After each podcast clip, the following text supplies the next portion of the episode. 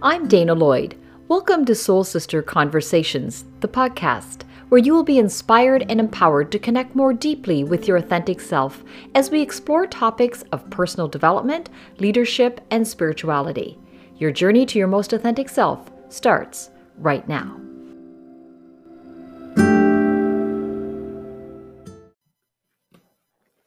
Sandy Maxwell has spent a good portion of her career in palliative and hospice care. She is passionate about it because it focuses on the whole person mind, body, and spirit. Through her years of experience, she has learned powerful lessons from the dying, which she shares in this episode. This episode will also inspire you to ask yourself what does it mean to truly live? Welcome, Sandy Maxwell, to Soul Sister Conversations.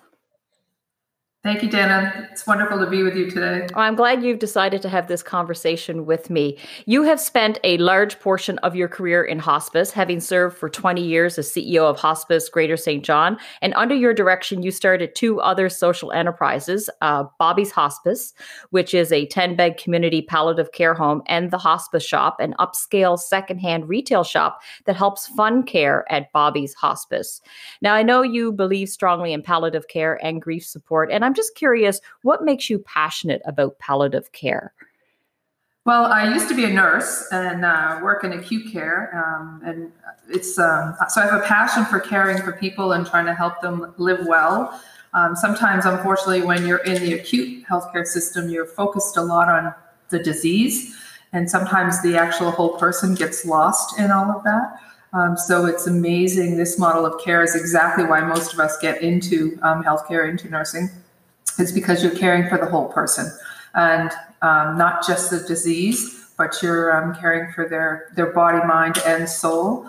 Um, so I'm really trying to help them live as well as possible until the end of life. Mm. And can you, is there a difference between palliative and hospice? I hear those two words and they're kind of used interchangeably. Can you shed some light on that? Sure. Um, typically, palliative care is, is hospital care in a palliative care unit. Um, hospice care is usually community care. Um, basically, the same thing. You're caring for people in the final weeks and, and months of life. Okay. And how does one know when they're ready for hospice care? Because is that a pri? Uh, I guess say a privatized thing? Is that I know if you have ten beds, you know, obviously maybe not everybody can take advantage of that kind of care. Like, how does one know if they're ready to to do that? Usually, um, we have a palliative performance scale. It's a, a tool that we use to help um, understand when people are probably in their last six months of life. Um, it's easier to sometimes with cancer patients, it's easier to understand when they might be closer to the, the end of life because things tend to go in a more of a straight line than if you're end stage heart disease or, or lung disease. So it's for us, it's um, people who are six months or less, life expectancy of six months or less on this palliative performance scale, you're probably at about 40%, meaning um, probably more bedridden than you are mobile, not eating as much, maybe more tired, your disease is progressing, um, and you really only have a matter of weeks and months. Mm. And, and, why do you think palliative and hospice care is important? Oh, it is the best care out there, and I wish actually our healthcare system would model it um, throughout the entire healthcare system because it truly is um, patient centered um, and it's person centered. It's very personalized care, very dignified care. Um, it's very much about quality of life, living well, um, trying to control those. Our, our experts are um, amazing at controlling pain and symptoms, trying to keep people as active as possible through to the end and giving them the best quality of life they can possibly give them. Mm because you said that you know you care for the whole person and you actually i could hear your whole voice light up when you talked about you know the patient centered care and that you care for mind body and spirit and h- how do you do that well, we focus on the person, not just on the disease. One of the first things we try to do, of course, is control the pain and the other symptoms that might be coming along with the disease. And we see this all the time. People come here and they may have been bedridden for a certain period of time because they are in a lot of pain. It's not being well controlled. Um, they come here within 24, 48 hours. Our expert team has them more comfortable. And then they feel better and they feel like they want to be part of living again and they can get up in a wheelchair and spend quality time with loved ones, and it's it's amazing to watch that happen. Mm. So we also um, we you know we have our team is trained not just in excellent pain management, but in providing care and comfort, support, love, um, compassion, listening to people's life stories, hearing their fears, um, letting this be a safe place, um, you know, to be to expose your whole person and to be cared for as a whole person. Mm. So, do you have programs that people would participate in? I'm thinking that, you know, obviously when people are moving into Bobby's hospice, that they know they're at the end of life. And uh, I guess programs that you said we listen to their fears. How, how does that happen? Is it are they put through a program, or they just have counselors that can specially tend to each person? Well, um, most people that come here, um, you know, they're not well enough to be involved in group programming or anything like that. Um, as I said, most of them are bedridden.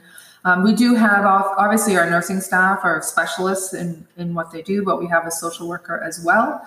And um, in the past, before COVID, we had some volunteers up on the floor. So it's just very personalized. It's just, it's really taking a lot of time with the person. It's not rushing in the room, rushing out because you've got to be somewhere else. It's spending time sitting down, mm. holding hands, talking. Like, tell me about your life. Tell me about your story.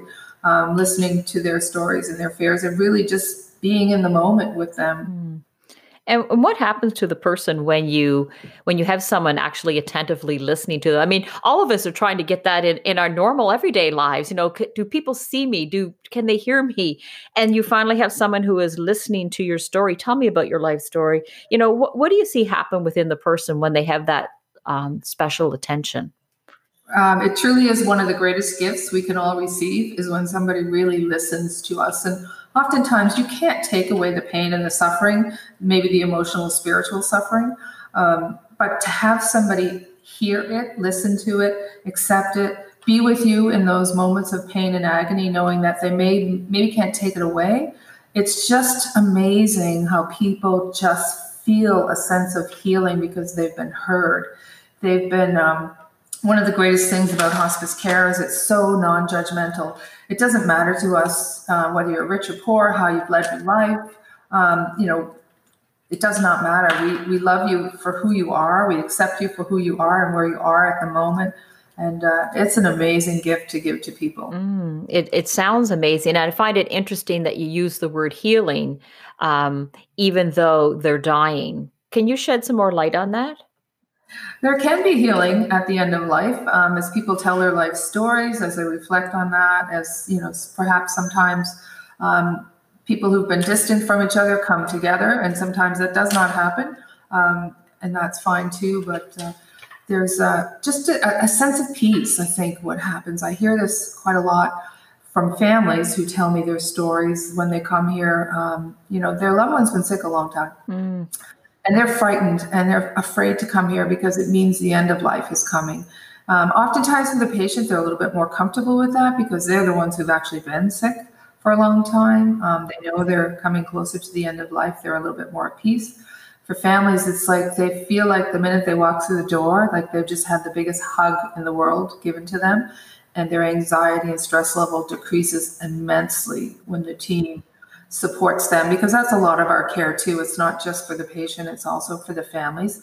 Um, it's it's really difficult to say goodbye to a loved one, and every single death is different because every relationship you have is different. So it's very different to say goodbye to a mom or dad versus a child um, versus your spouse. Um, it's really um, every time you go through that process, um, it's challenging, and you need the comfort and support of people who who truly care and truly truly understand. And I'm thinking these must be special individuals that work at Bobby's Hospice. Are they mostly uh, registered nurses? Yeah, mostly nurses. We also have some nursing assistants, um, and as I said, our social worker, our nurse manager, our physicians as well. Um, tremendously caring and compassionate people. Um, oftentimes, they're called angels, mm. but they they practice and know the art of living well in the midst of dying, and really just being with people through that last journey. And truly is, we all feel this way. It's, it's truly an honor and an absolute privilege. And I think we all accept that while we can't stop the inevitable, we can't, we are not the lifesavers. We can't stop the disease. We can't save your life, but we can make a difference in those last final weeks and months of life. We can give you the best quality of life. We can be with you on that journey. We can make it as comfortable and as meaningful as you want, as you know, whatever is in it for you, whatever you wish to do, we are there for you. And at Bobby's Hospice, we've done some amazing things that were important to our patients. We've had a wedding. One of our patients wanted to get married. Really? Um, before he died. So we were fortunate. We have a, in our building, it was a Sisters of Charity convent. So we have a, a large chapel. And so we were able to um, to make that happen. And we even got our hospice shop involved because the patient was the male so the uh, his um, fiance, she went to the hospice shop. They found a dress for her and shoes. Our staff did her hair and her makeup. Um, it was a whole team effort, and it was a, a, beautiful day for the two of them as they got married. It was a nice special memory. Wow. We had a, patient once who was um, he um, was the world's biggest Elvis fan, and while he was in his 40s, he really um, he had a developmental um, delay, and he was functioned about like a 10 year old. But our staff decorated his room with all of Elvis posters and everything. And we actually knew somebody who was an Elvis impersonator. So we held an Elvis concert in our chapel that day. And he came down, and his family came, and a number of other patients came. And it was wonderful. He truly believed he met Elvis that day. We taped it for him, and the family showed it at his funeral um, that just made such a big difference to him. I love it. Oh my God. And recently we had, um, in fact, she and the family are, are honorary chairs of our memorial walk. It's the Price family. Marilee Price um, was just in her 40s. She was with us last winter. She was a teacher, a music teacher, a wonderful person. And her dream was to live to see her oldest son graduate um, Katy High. So this was back in uh, February, and she knew she probably wasn't going to make that dream. So we were able to contact the high school, get the principal here, cap and gown the whole thing, and we had a graduation ceremony in her her room, and uh, she and her family were incredibly grateful oh. for that. So those are the kind of special things that we do. What's important to you? How can we make a difference? Wow, that's incredible! I have goosebumps all over. I mean, that's I have a graduate this year, so I know how incredibly special that is. So. Um, wow, you people do really amazing things uh, for people. And I can only imagine how gratifying that is. Um, it's tremendously gratifying. In fact, the family was just here on Friday. Um, her parents and her two sons. We were doing a newspaper interview because they're going to be in the paper this week about our memorial walk, which is coming up um, in two weeks. So it was wonderful to sit in that room and to listen to them talk about the care that we give and the difference that it makes. And it's all the little things that we try to put in place. And, and obviously, every hospice does this. This is what a hospice is all about. And we borrowed um, from others who went before us out west in, in Ontario. Mm. Um, they taught us how to do this, and we have now passed it on and taught Hospice Halifax and Hospice Fredericton and others. But to hear them talk about, you know, how the staff relieve their stress, how the staff treat them with such dignity and um, such respect, and how they still instill life uh, in the middle of dying, and how laughter is part of that, and how they help them laugh and help them live well. And you know, the dad talks about at the end, we have a beautiful candlelight leaving ceremony where the uh, patient comes down on a stretcher and we have a quilt um, that goes over top of the stretcher, and everybody stands in an honor guard with a candle to say goodbye to the loved one that was here and how much that meant to them. And it's interesting because we put that in place 10 years ago, almost open 10 years now.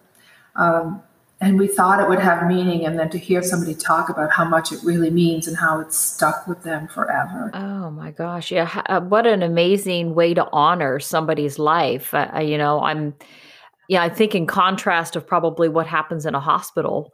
Um, I mean, the, the, people that work in the palliative care unit in a hospital are, are, equally as caring and compassionate and do great work, but they're in an institution sure. and they have a lot of limitations mm-hmm. um, that don't exist in a hospice, which is really a home-like environment and it's designed to be the patient and the family's home away from home. Mm.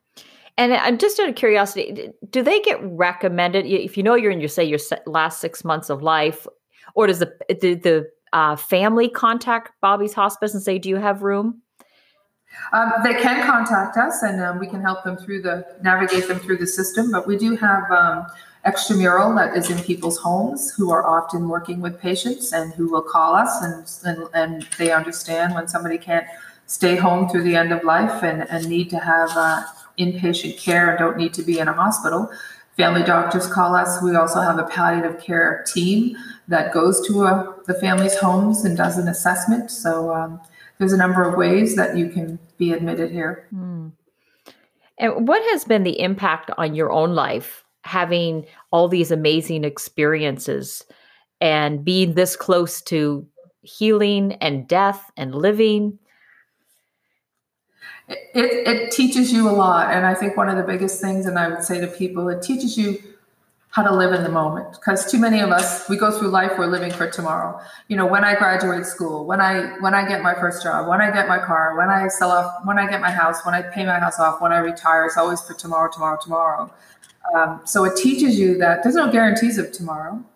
And i need to start living for today um, being in the moment and really appreciating what's around me and what's available to me and the family that i have today um, and enjoying the sunrise and the sunset and the weather and all the things.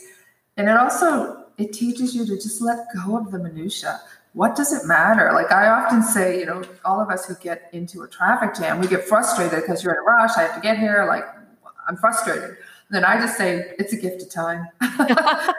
you know, I'm in this traffic jam and I'm sitting here and you know why am I going to sweat that small stuff? Because really when you're on your deathbed none of that is going to matter. Mm. none of the the the things that we get caught up in and frustrated with you know lineups at the stores now and things like that it's frustrating but it, none of it matters at the end of life. And it certainly is nothing that when I see patients here none of them are talking about those life stressors. Right. Uh, you just sometimes wish they had life back to forget about those stressors just take them at you know roll with the punches right? Right yeah, then that's such a, an, a great point because we we hear this, we read books about it where people say none of this is going to matter at the end of life, and you are telling us right now these are not the words the dying are uttering, wishing they had have you know you know butted ahead of somebody in line at the grocery store to get home quicker, or you know yeah. it, it's it truly is the the small stuff, like you say, being in the moment. Um, w- what else have you learned um, from the dying? Ha- have have there been any special patients that actually imparted wisdom that they learned um, about living or dying? Well, I don't, I don't do direct patient care um, as I'm the CEO, but um, I have certainly spent time with our patients and with our families. And you know what always amazes me? And I just think, I hope I can be that courageous.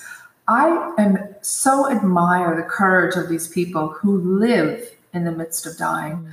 I think to myself, what would it be like to wake up one day and find out you have a terminal illness um, and you only have months to live? You know, how do you continue to embrace life and not just curl up in a ball and feel sorry for yourself and cry your eyes out? Like, how do you continue to go on living? And I'm just always so amazed and I just admire how they do it. And I've seen them do it. And I just think, wow, that has to take incredible courage. Mm.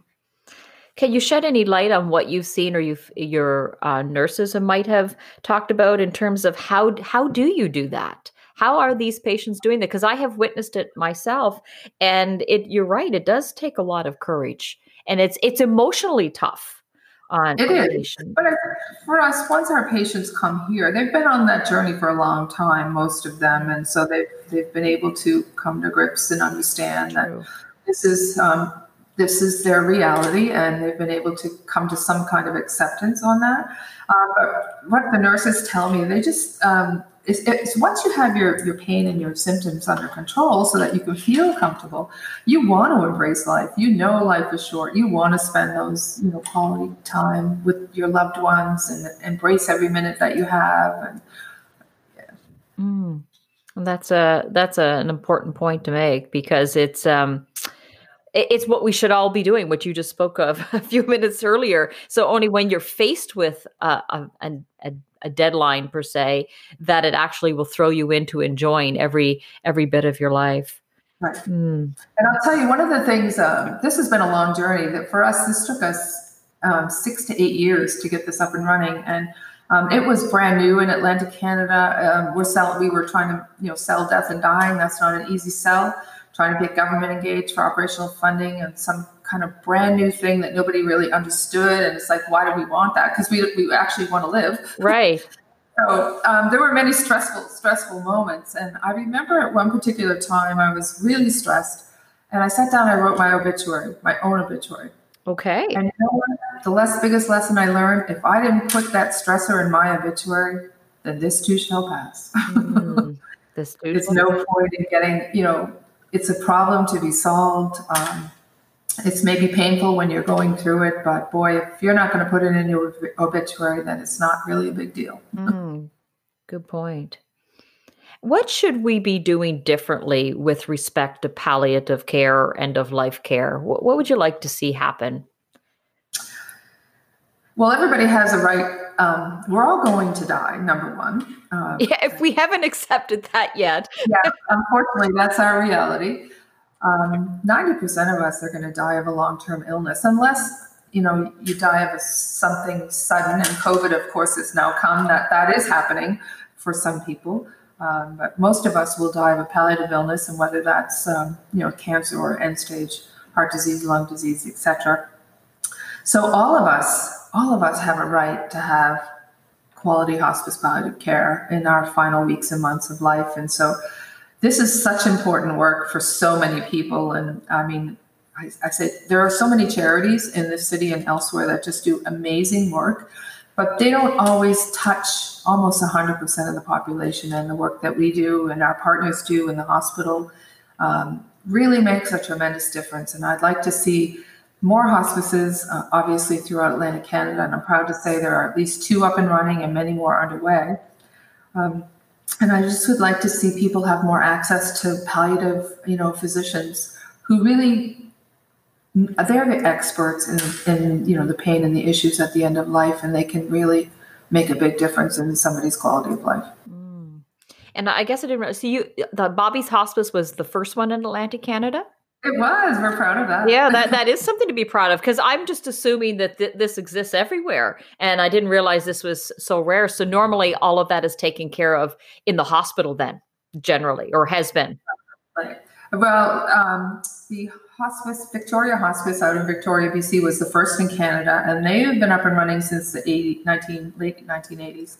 Um, and then Ontario developed a number of them um, in the 1990s and early 2000s. So um, we were able to, um, those are our partners in care. They were wonderful at sharing their models of care and teaching us how to get this up and running. So um, 2010, we became the first in Atlantic Canada. Mm. Well, that, I didn't realize that. So that, and like you said, you know, death and dying is a tough sell. Um, it's very tough.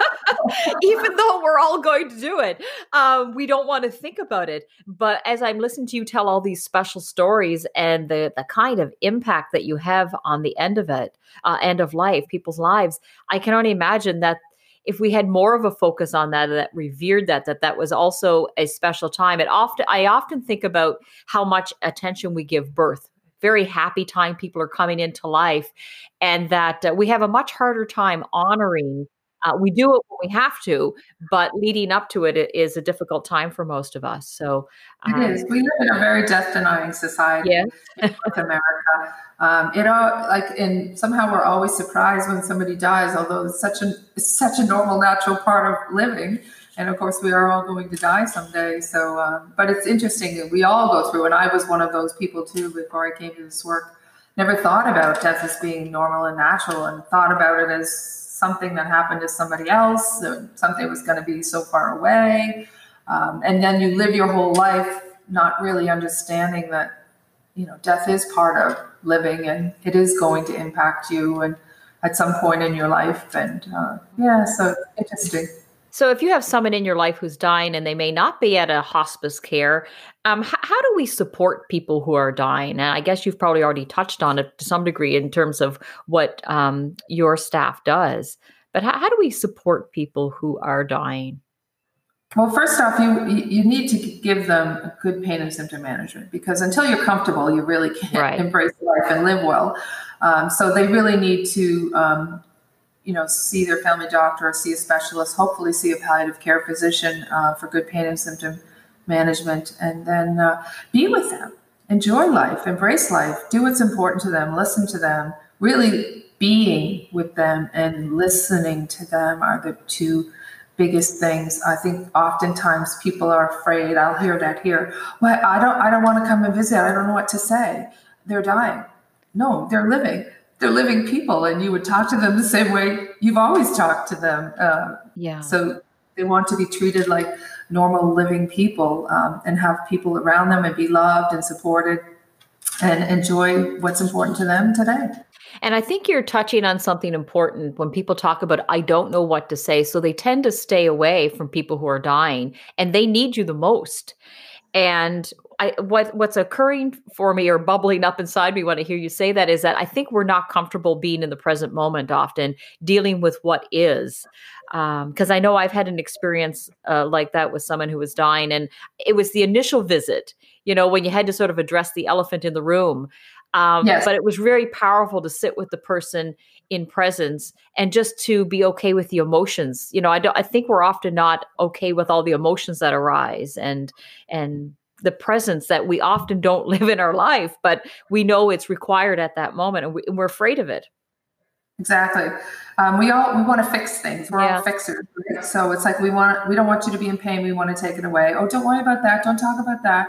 Oh, you'll get better. Just you know, keep eating. Da-da-da. It's like you need to be with people in their pain. That's the greatest gift of all is to hear them, listen to them. Don't take it away. Let them say what they want to say. Embrace that. Be with them. Love them through it, um, and listen most of all, and just allow the pain to be there because. Um, you can't take it away. Mm. And the other thing you you say you're passionate about or you, you feel strongly about is the grief support. And so how do we support family members who are grieving? Because grief is an animal. Until I went through it myself, it's a whole other thing. Um, it's tough work. It's, it's really tough work. And we're not prepared for it. We're not born with natural coping skills. We're not born with, okay, if somebody, if my mother dies, this is how I cope with it and get on with it um, again, it's um, people have to go through a process, and every death is different uh, for people, and everybody has different coping skills. And um, and it's not about fixing it, and it's not about expecting somebody to get over it. It's like somehow in our society we think, well, you know, if you haven't, if you're still talking about it three months later, you didn't get over it. You're never going to get over it. You're going to live to learn differently without that loved one in your life, and it's going to ebb and flow. There'll be times when you feel like you're doing okay and then there'll be times when you feel like you're not. And you need to be able to cry and you need to be able to talk and you need to be able to tell your story over and over and over again. And people need to be able to hear you and embrace your pain and allow you to be in it and not judge you because you're not over it in what society thinks is a certain amount of time. Um, everybody grieves differently and um, it's a long process and it's hard. Mm, it is. I had someone on the podcast that described grief as you know they have a relationship with grief right? And some days it's a good relationship and other days it's not. And uh, yeah. Ebbs and flows. Ebbs and flows. Yeah. It's so true. Um, and, and oftentimes people um, you know, when they grieve for longer than what society thinks should be an appropriate amount of time, they lose their friends and people who, who think, you know, why isn't she over this? I'm tired of hearing it about it. But uh, those are the, those are the times that you need to stay with that person and, and, and listen to them. And if it, they tell their same story a thousand times, it, it does them good. That's the greatest gift. Yes, it's true. And what is it with that um, that you tell your story over and over again? Because I've I've lost my mother. I, I would find myself telling it over and over again, almost living the details, and somehow there was healing in that. And I don't know if I was expecting a different response when I would comb through that, but um, I'm not. There's absolute healing in telling your story and and and having others hear your story. So mm. there's a lot of healing in that, and a lot of the work that we do in grief support. You can do one-on-one individual counseling with a professional, but a lot of the healing comes when we have our grief groups and people, other people who've lost loved ones, um, are supporting each other through that process because they all understand what it's like to feel like what you feel like. Mm. It feels like death has a lot to teach us or or the whole dying process in that it's not just about the other person but about the other people that are involved in it and how it challenges us and pushes us to show up and be in the present moment and deal with emotions. Death is a teacher it is. Hmm. And I know you've been challenged by COVID 19, as all of us have, and as you said, many of the charities. And how has COVID 19 changed it, changed how you deliver care or, or, impacted your organization?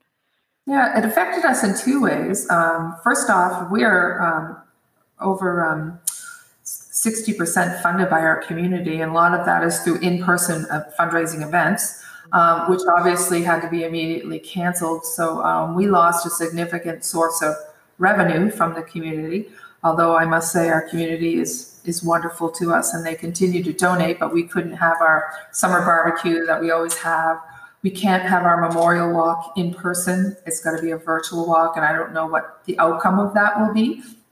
So obviously, financially, um, we lost a lot of money as other charities and, and other businesses have and we're struggling through that. Luckily, we've had a little bit of a surplus that we're leaning on. Um, we also launched a brand new, I'm going to talk about it, Win with Hospice. Um, that's a, a, brand new um, fundraiser for us. So if you go on our Win with Hospice website, there's auctions, there's raffles, there's 50 50, there's all kinds of things, and people are supporting us that way. And our shop was closed for a period of time as well as other businesses were shut down. It's back up and running, so I'm happy to say there's some income coming there. The biggest impact in our care, um, it, that was dramatic because we are a home away from home and we have a lot of wonderful living rooms and dining rooms and common spaces for families to gather. And um, oftentimes, different families going through this journey support each other and lean on each other because they know what it's like. All of that changed. We closed to the public we had to limit the number of families in here. At one point, we were down to just one family member visiting. When they came in, they had to wear a mask. They had to go straight to the fam- to the patient's bedroom, and they couldn't leave the patient's bedroom. So that meant all of our living rooms, dining rooms, kitchens, all of those special areas where families could gather were closed. Our staff had to wear masks and gowns, and um, they couldn't hug people, they couldn't hold hands. So while we still gave great patient care and great pain and symptom management, we didn't we weren't able to give the best of what a hospice gives and that's about the life of hospice and the living in the moment and families being together and the hugging and the holding hands and all those special things. We also have um, a music therapist who adds tremendous value and we had to he was he couldn't be here for a period of time. So all of that special living well stuff that hospice does so well um, was gone. That was hard. It was hard for it was hard for the staff um, to deliver that kind of care. It's so against what we normally do. For the patients and the families who were here during that time, they didn't know anything better. So they thought they were happy that the patient was getting great personalized care. Uh, but they didn't realize that what they were really missing is the best of what hospice does. does yeah. So your fun, so your fundraisers you have, you have the Win with Hospice and the virtual walk, which is that that you still have a date set for that that that you'll be. It's walk week, and it starts on September nineteenth and runs until September twenty fifth. And we're asking our supporters, you know, do do your own personal walk in memory of a loved one, and, and raise money for us, and send us your money, and um, hopefully we'll, we'll we're hoping to raise seventy five thousand dollars. Um, and that would help us pay the bills. and so, if someone wants to participate in that, where do they go? What What is the website? Do they register? You don't have to register in advance, but if you want to make an online donation, you go to our regular hospice website, hospicesj.ca, and uh, make it donate that way. If um, you can drop your check off here, um, you can do an e-transfer as well. You can call us over the phone. We'll take your credit card. Mm. And this, I think, this is a really important point to talk about. You know, fundraising for hospice because hospice was really built on a really great donation initially, was it not? It was, yes. Actually, Bobby Lawson, um, she was a volunteer with us for 20 years. Um, and this was a big dream of ours. We had a staff of two people, we had office space in the hospital outside the palliative care unit. And this was our really big dream because we had done the research and found out what was happening in other parts of Canada and thought, wow, Saint John can benefit from this kind of a, a community hospice Um, so she made a, a, large donation to us, unfortunately, as she was facing her own terminal illness, which allowed us to mount a capital campaign and set us right on the path of making this happen. So um, it's been a community effort from the start. Um, we appreciate every single donation, um, big or small, it doesn't matter. We make every penny count, I can assure you of that. We try to treat our community donations as if they were coming out of our own personal pocket, and we try to be as frugal as we can. We are in the business of healthcare. We are a small community hospital, so oftentimes, um, you know, we don't control all the expenses, and particularly now, we've had to buy a lot of um, personal protective equipment for our staff to right. keep them keep our families safe. And of course, because everybody's in need of masks and gloves in the healthcare world, of course, those prices have prices have gone up significantly, challenging us to come up with more money to pay for it all. Um, we are really grateful. We have a partnership with the D- Department of Health that does provide us with um, $800,000 a year, but our budget's over 1.2 million. So we have to raise a significant amount on our own um, to keep the doors open and to pay all the bills. Wow. So a huge challenge. It's based on a lot of generosity. I mean, it was built on generosity and and it's generosity which will keep the doors open. So if people are feel moved to support your organization, um, they go to your we website. Would be, we would be eternally grateful, and we will be here for you when you uh, you need us. Hmm. Just have a last couple of questions. I call my soul questions. what has become abundantly clear to you?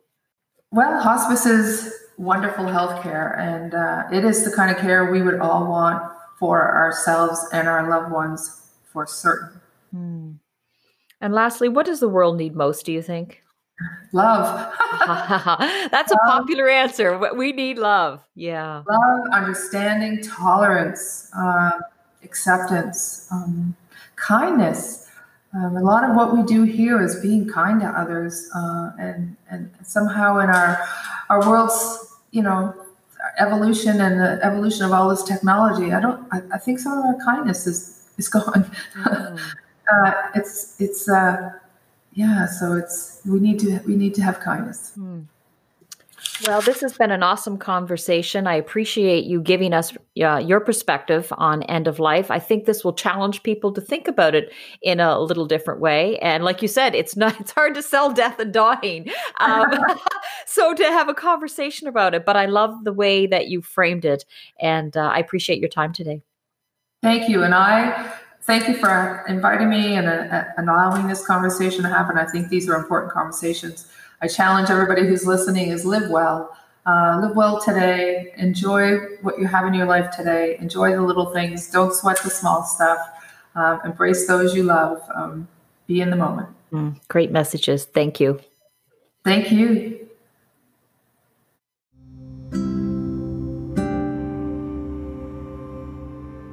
That was such a great conversation. If you loved it too, subscribe to the podcast so you don't miss an episode.